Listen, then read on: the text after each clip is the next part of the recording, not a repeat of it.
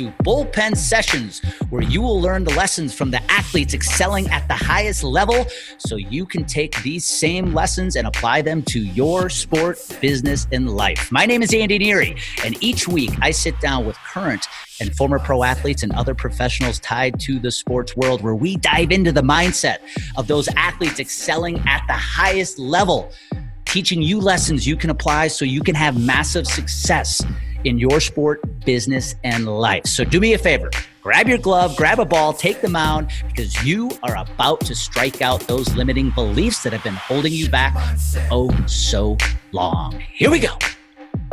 Hey, hey, hey, welcome back to Bullpen Sessions. I am more than excited to bring you this week's guest.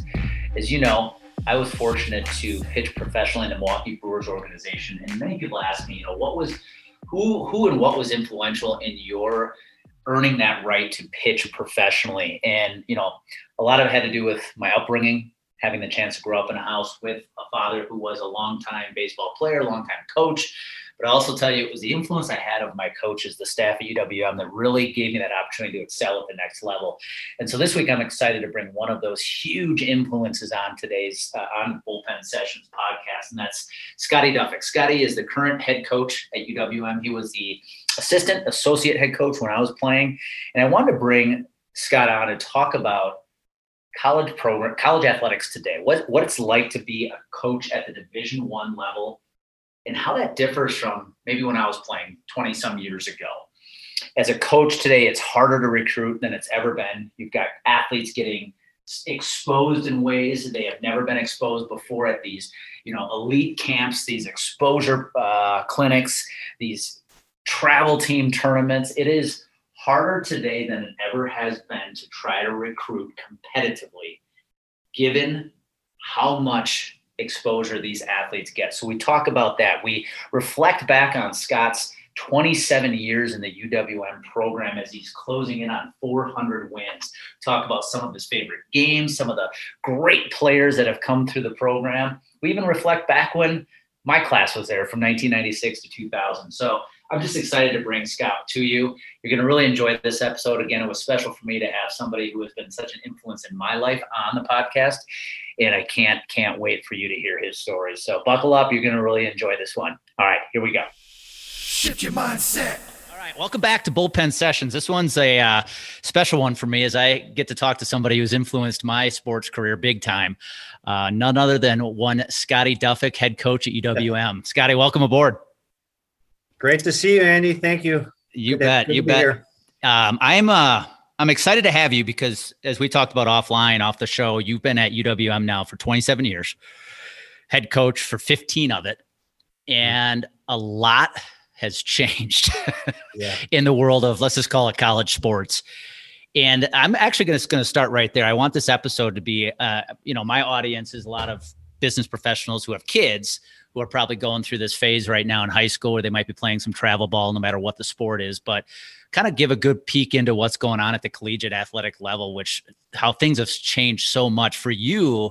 When you think about UWM, you know, when you came in in what, 93, 94 roughly. Yeah. 94. I got I came there in 96. I remember standing in a uniform in the elevator to go to my dorm and people are like, "We have a baseball team?" Yeah.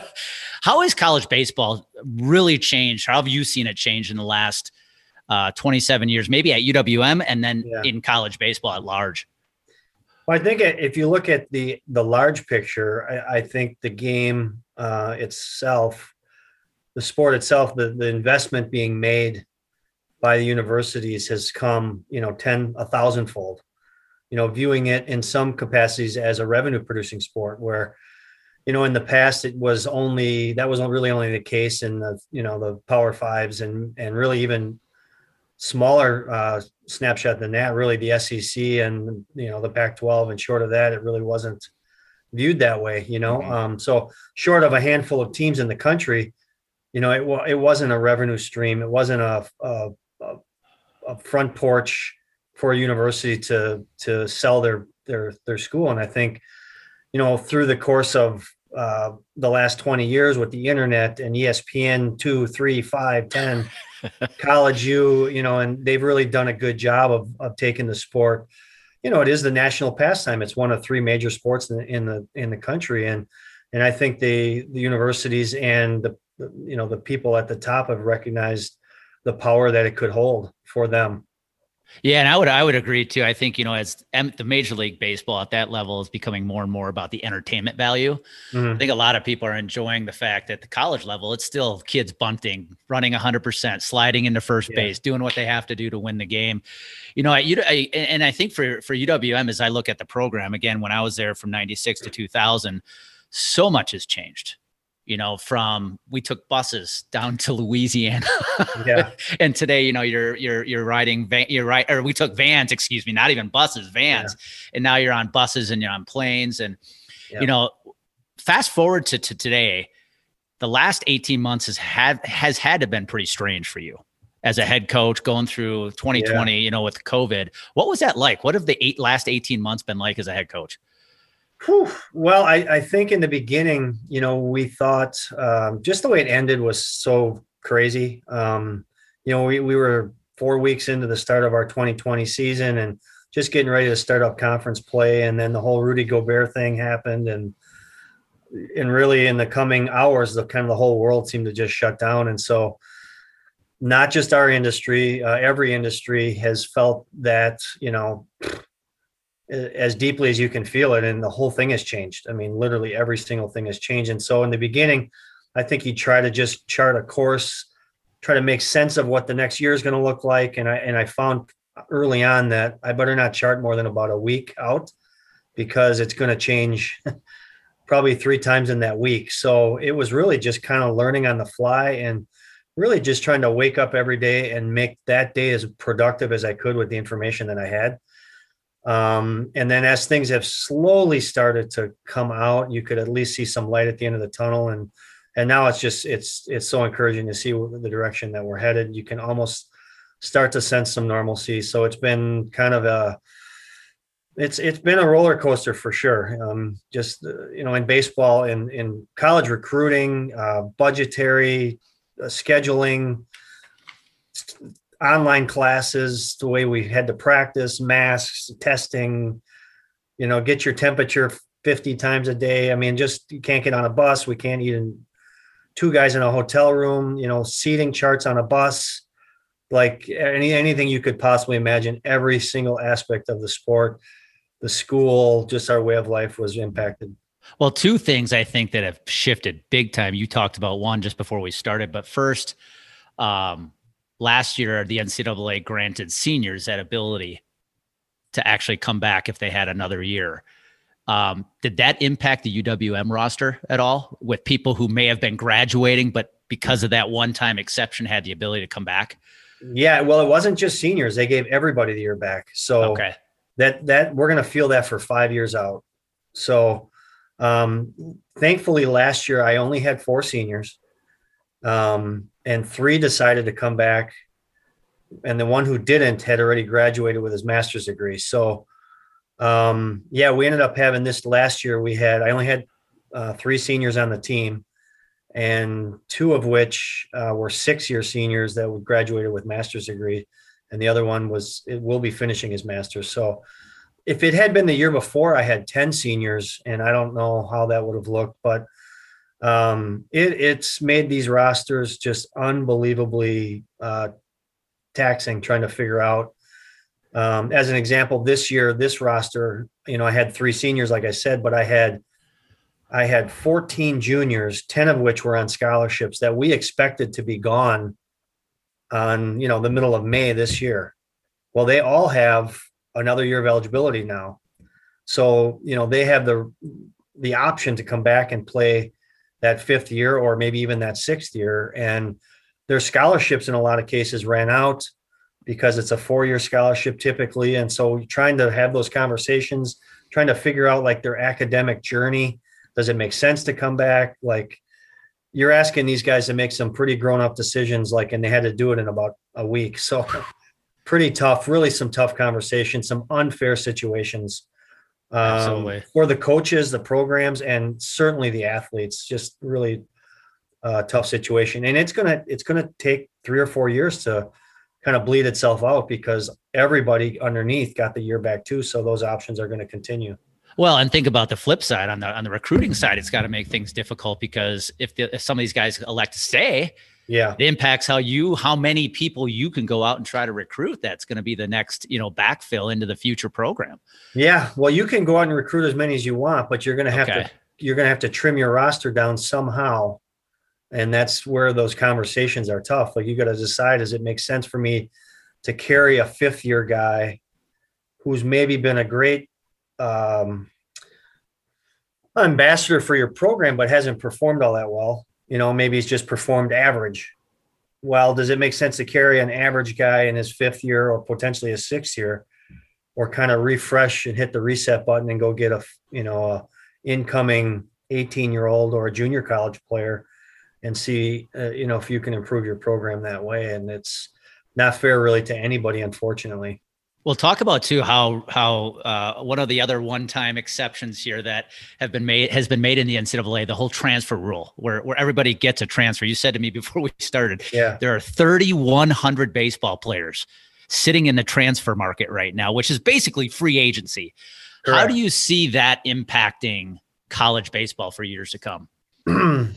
well, it's it's when you were in when you were in college here, that was the rule. You could transfer one time freely um, and then I don't know when it was. I'm guessing 10, 12 years ago that that went away. Um, and now this is the first year that it's back. And so um, it, it's going to be interesting, you know, with the way recruiting is now with, you know, PBR, the showcase world, the, the travel ball circuit and, and all that. Um, a lot of times you're getting, you're getting freshmen and even sophomores and even freshmen committing to these colleges um, you know, sometimes sight unseen, just go to a showcase and their metrics are so good that they're being offered scholarships. Um, in the last year and a half, we weren't able to see these players in person. Um, so you're having to kind of trust some of that stuff that you're seeing on, on the camera or even just the data metrics that you're using that you maybe deem important.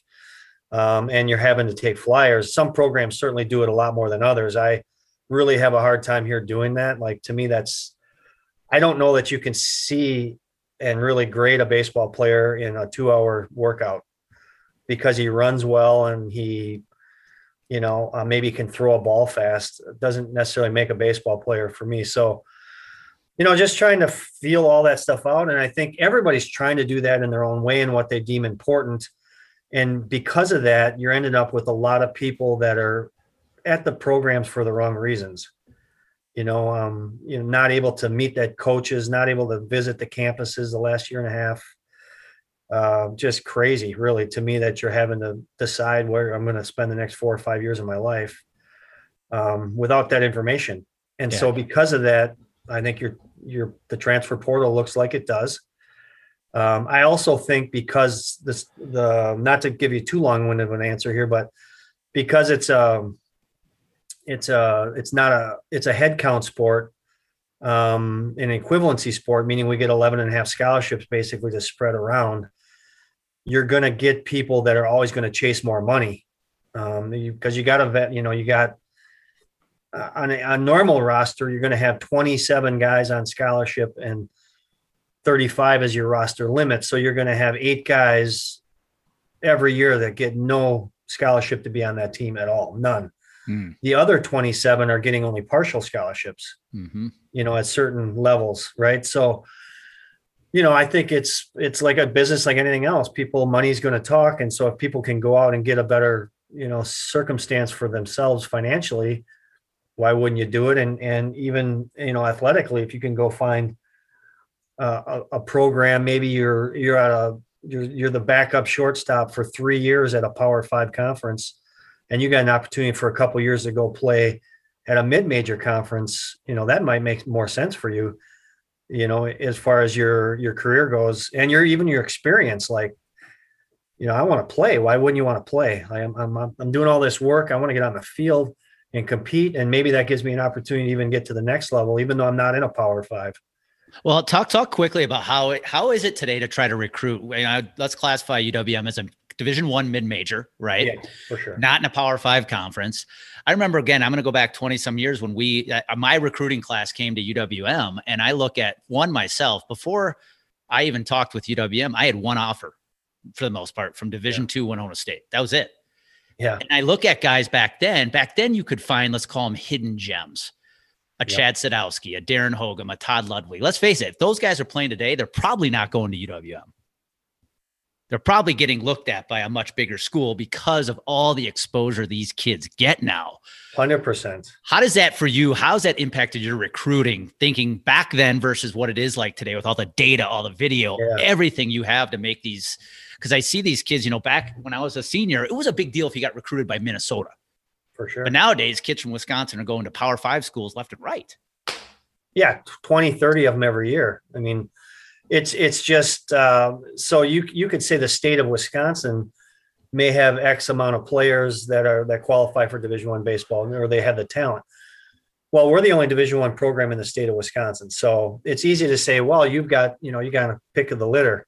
The reality is, every state is recruitable for every coach just as easily as if it's 30 miles or 300 miles or 3,000 miles, because everything's online. Everybody has the information I can go on PBR right now and I can go, I need to find a shortstop in the 23 class, and it will grade each shortstop out in the country, wow. rank them academic, athletic, give me every all the metrics I want. So so Oregon State can do that as well, and they can find a guy in Wisconsin and and recognize that maybe they are a little bit less uh, seen than in the Pac-12 area or whatever um, and easily make a phone call. So that's happening 24 7. The hidden gem days, unfortunately, are gone. I mean, it used to be that I could easily just get in my car, uh, have a relationship with somebody up north or somebody that, hey, there's a guy you might want to come look at. And I might have been the only guy that ever saw the guy. Um, and that was that was kind of the beauty of it. Um, or find a three or a four sport athlete, Chad Sadowski, who, you know, wasn't um, on the travel ball circuit because he was playing football, then he was playing basketball, then he was. Nowadays, you know, nine out of ten of these guys are one sport guys. Mm-hmm. Everybody knows about them from the time they're 14, 15 years old. Um, and so the hidden day, the hidden gem days are, are really gone. Mm-hmm. There still is an occasional three sport star guy that uh, does get a little bit lost in the shuffle because he doesn't show up for the you know, the afternoon showcase, the PBR event, because he's got a basketball, football, whatever commitment. And there are still some of that, um, but not nearly, not nearly one percent of it what it what it used to be.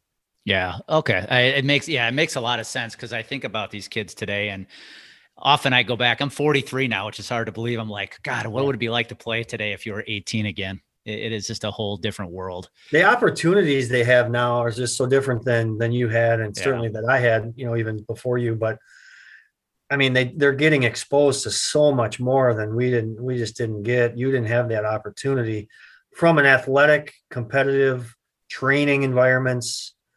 Um, Twelve months of the year, uh, just the competition to go play all over the country in the summer. there's guys in Wisconsin that they don't even play in. I won't even. If I want to see a kid from Wisconsin play half the time, I got to go to Tennessee to see them. They just don't play here wow. because they're they're going to play this circuit. And yeah. while they're doing that, a hundred coaches are seeing them every weekend. Now, now finally they're seeing them. Last year they couldn't, obviously, but yeah. so yeah, it's changed. It's changed from A to Z. It really has. Let's shift a little bit to the mindset. You know, you've coached at UWM over the last 25 27 years seen a lot of kids come through. Mm-hmm. and you know ha- and also have watched a lot of kids have some massive success. We're going to get to dalton varsho in a little bit in a second here. You know when you look at these kids that come through your system right now and you know the ones that end up getting signed whether they're drafted or they sign as a free agent what do you see in those athletes that you may not see in every kid that comes into the program that gives them that ability besides talent right. It gives them that ability to play at the next level well, like you mentioned there, I mean, there has to be a baseline talent that you're starting with, um, and typically, if they're if they're here at this level, there's something that's getting them on that roster, right?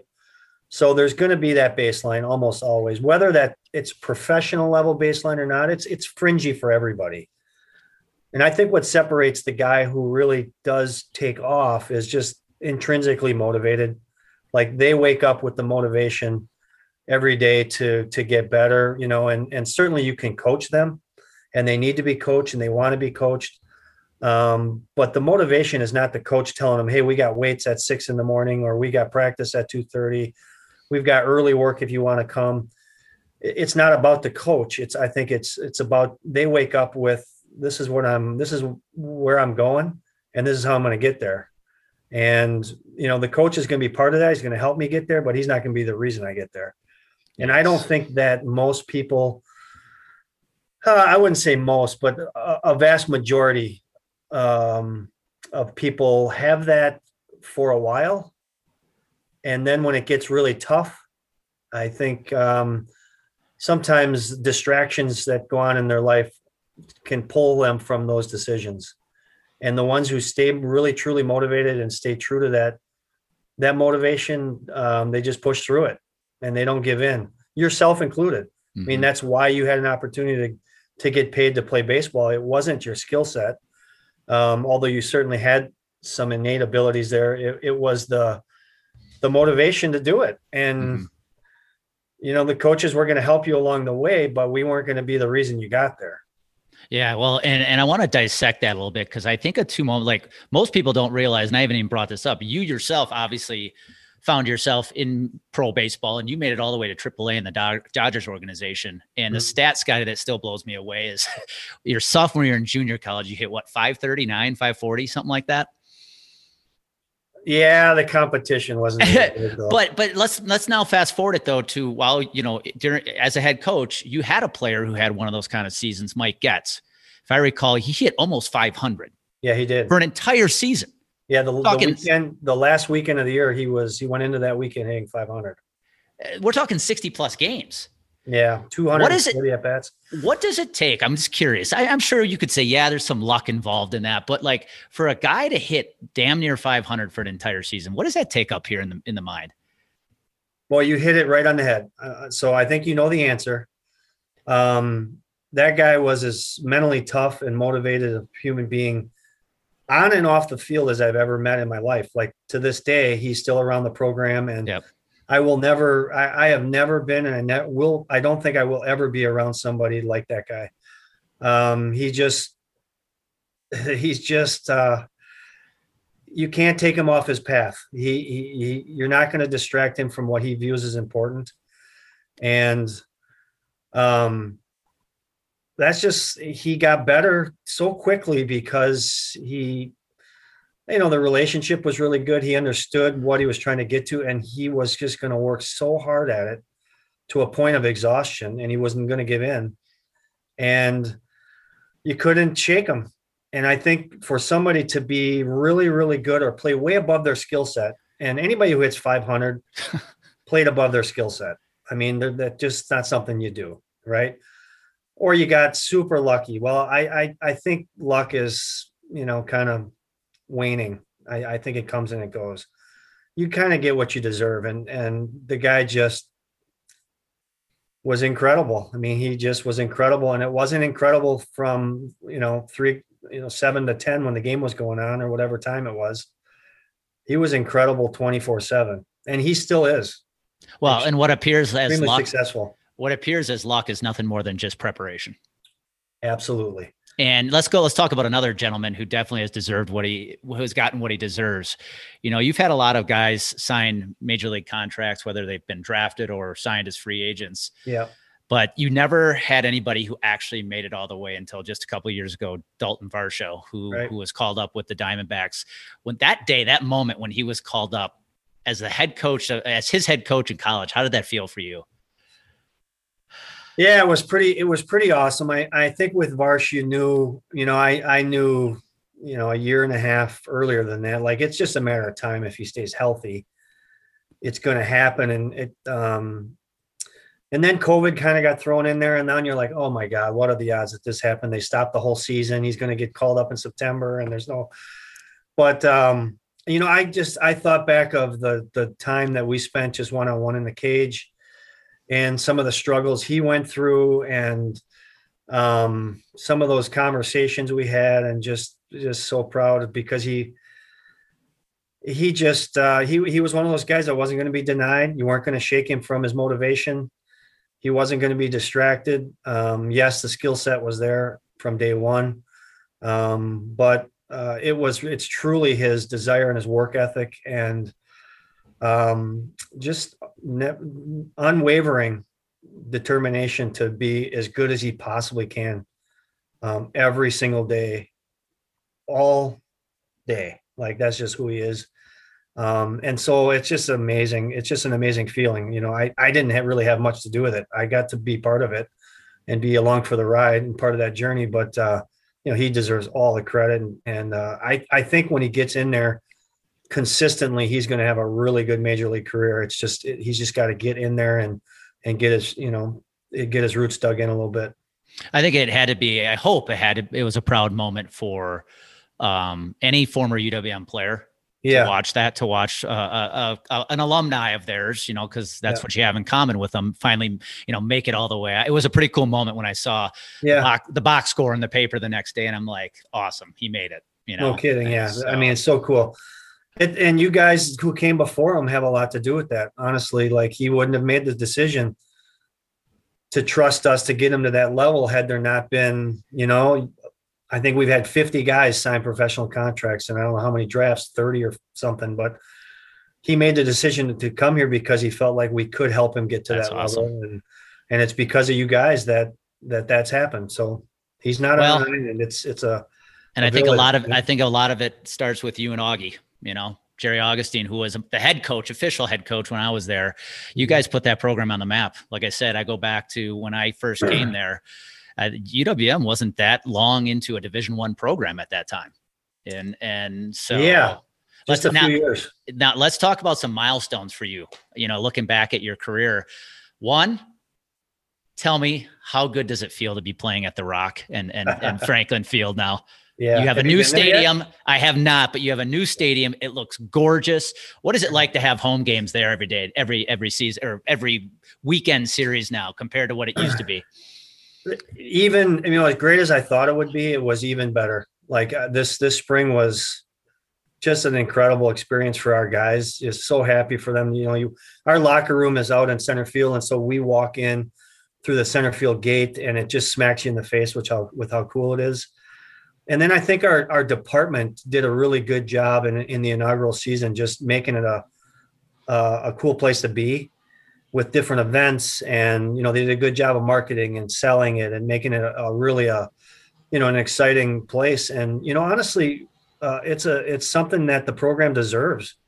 The oh. university deserves the alumni deserve the community deserves the state of wisconsin deserves. We are representing wisconsin in college baseball at the very highest level. And so we have to do things first class. We can't say one thing and then do another. And so if we're going to be what we're trying to be we've got to do that in a first class manner. And we did it and the place was just it's just awesome. That's awesome. And i give the athletic department a lot of credit. You know I, I, think when i first got out of college there wasn't that much of an outreach to alumni.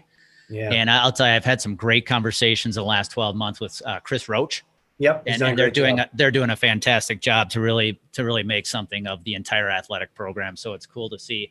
You know, Scotty, you're chasing in on 400 wins, I think. Um, over your your 15 16 year career as a head coach any moments stand out for you looking back of those 400 wins or or my time just i guess just your time in general yeah, at uwm I, mean, I, don't look at the wins i mean i i feel like i was you know a, a pretty big part of the the 400 or whatever augie had. Um and so i treat to me those are all the same. Like we started this thing kind of together somewhat and we we we had a long ways to go to get it to where we want it to go and we still have a ways to go to get it to where we want it to go. Um and really to me just i don't know that there's one moment. I mean you guys beating rice obviously was an incredible experience. You beat the number one team in the country in the regional. We didn't even have we didn't have a field we didn't have dugouts at our field we didn't have anything i mean we didn't you know, for us to show up there and and beat those guys, I mean, I, I don't think I know the people that we're playing against had no idea what we're what we were up against. I know that. Um, and so the backstory is really cool just watching you guys be able to celebrate that. Yeah, no, that that was phenomenal. I, I still get chills thinking about. I remember hearing stories of they they they showed the score at uh, it was still County Stadium at the time. They showed yeah. us the score at County Stadium, and I think uh, the crowd gave it a standing ovation. That's uh, awesome, yeah. Which is really cool to see. You know, last question I want to ask you, and then I'm going to go into just some rapid fire around the horn for you um, to finish this thing up.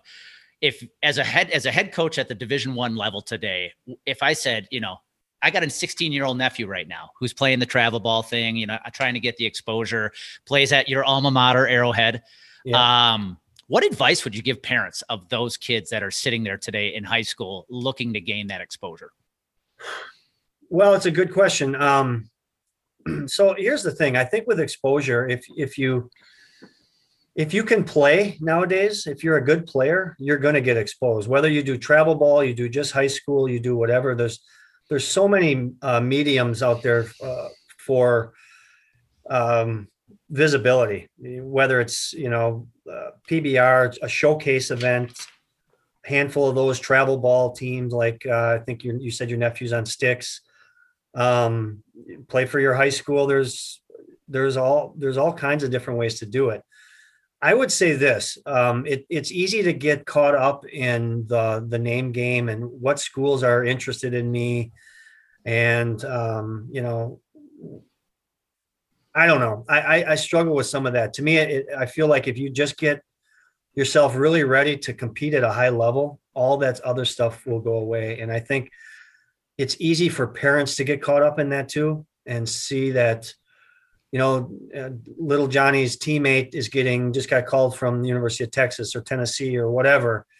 And, you know, they show up and they've got the Tennessee jersey on or the Texas jersey t-shirt and the hat and all that. And, and I get it. That's, that's kind of the sexy thing and it's cool for them too. And just to recognize what is important like, what is the point of the, the college experience supposed to be about?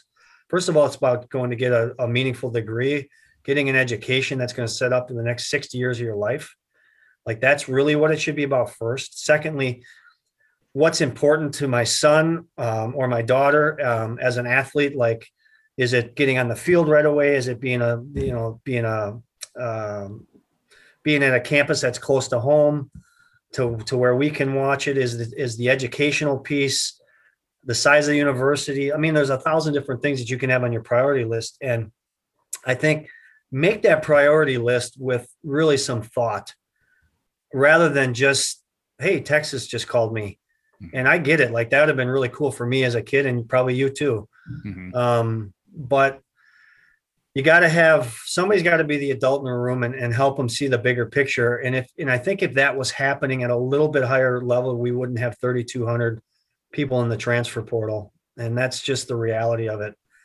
Um, I love I, how you I, said that. Be the someone's got to be the adult in the room to have that conversation. I think so, and and I think the travel coaches now, um, you know, their job is to to put those kids in those programs. Like that's that's their business model, and I get it. And um, I, I think it's um, it's hard for them to see past their face a little bit. They have to um, they have to do that to have a successful business. But at the same time, they are very impactful in these kids' lives and and helping them make decisions for the right reasons i think. So i think finding those those those travel ball programs who also see the big picture i think can really help.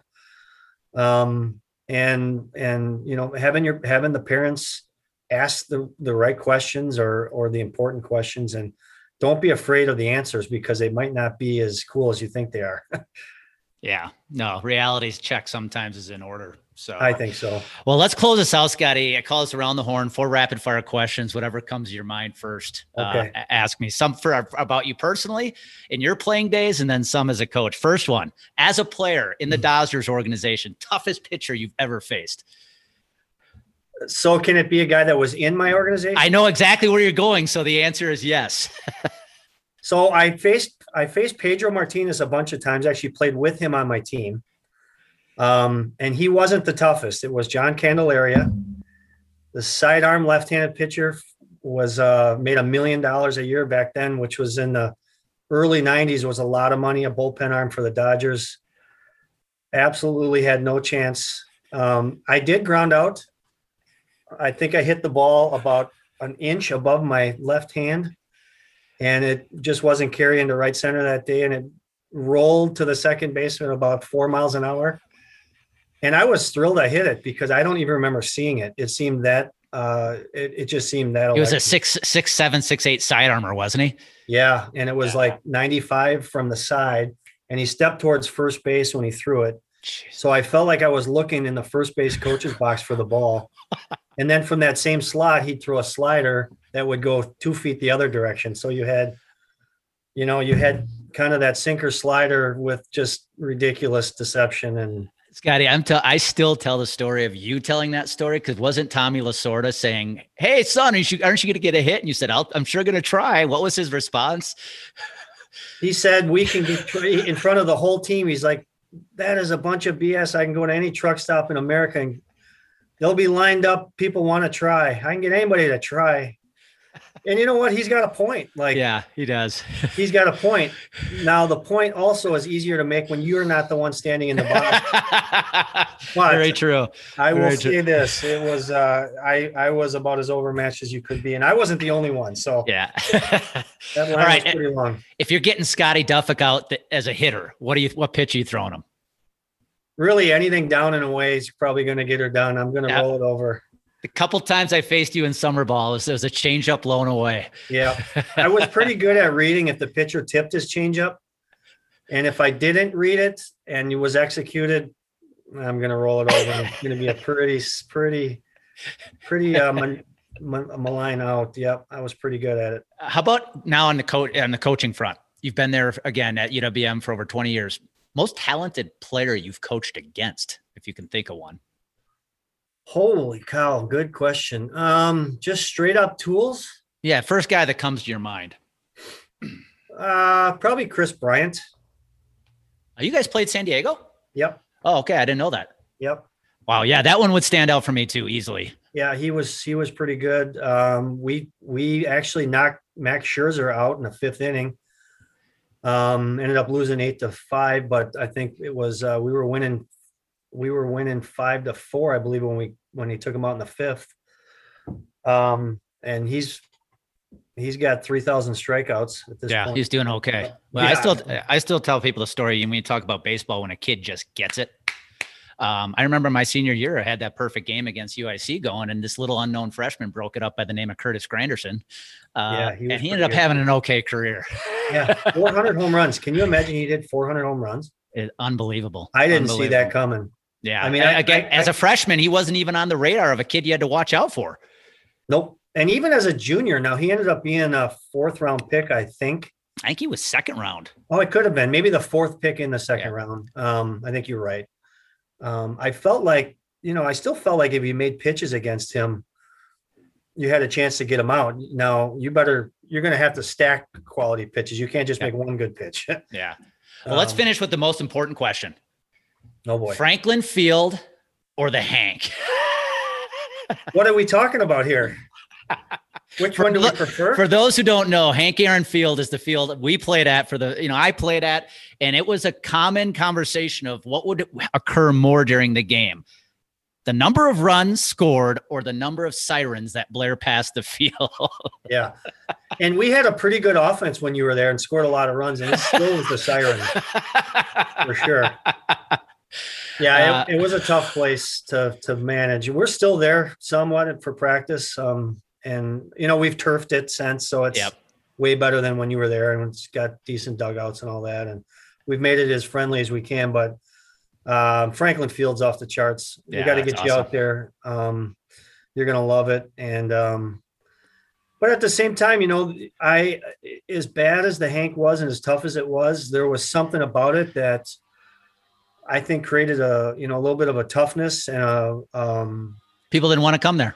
Nobody wanted to come there. We won over the. I, I just got this put on my desk. We won almost seventy seven percent of the games there yep. in twenty five years.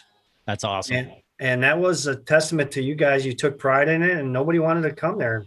Yep. At the end of the day, you know what? We had a pitcher's mound, and the bases were ninety feet. And it's still a baseball diamond, so you're going to show up. You got to find a way to beat us, and Absolutely. it wasn't that easy there. That's awesome. Well, Scotty, I appreciate it. This has been an yeah. awesome conversation. Um, for anybody listening, and like I said, whether you are an athlete or you have a you're a parent who has a kid, this was an this was an episode you need to listen to because Scotty provided a lot of good knowledge, information around what it takes to excel at the collegiate level, even at the next level in the sport of baseball. So, Scotty, one last time, thank you.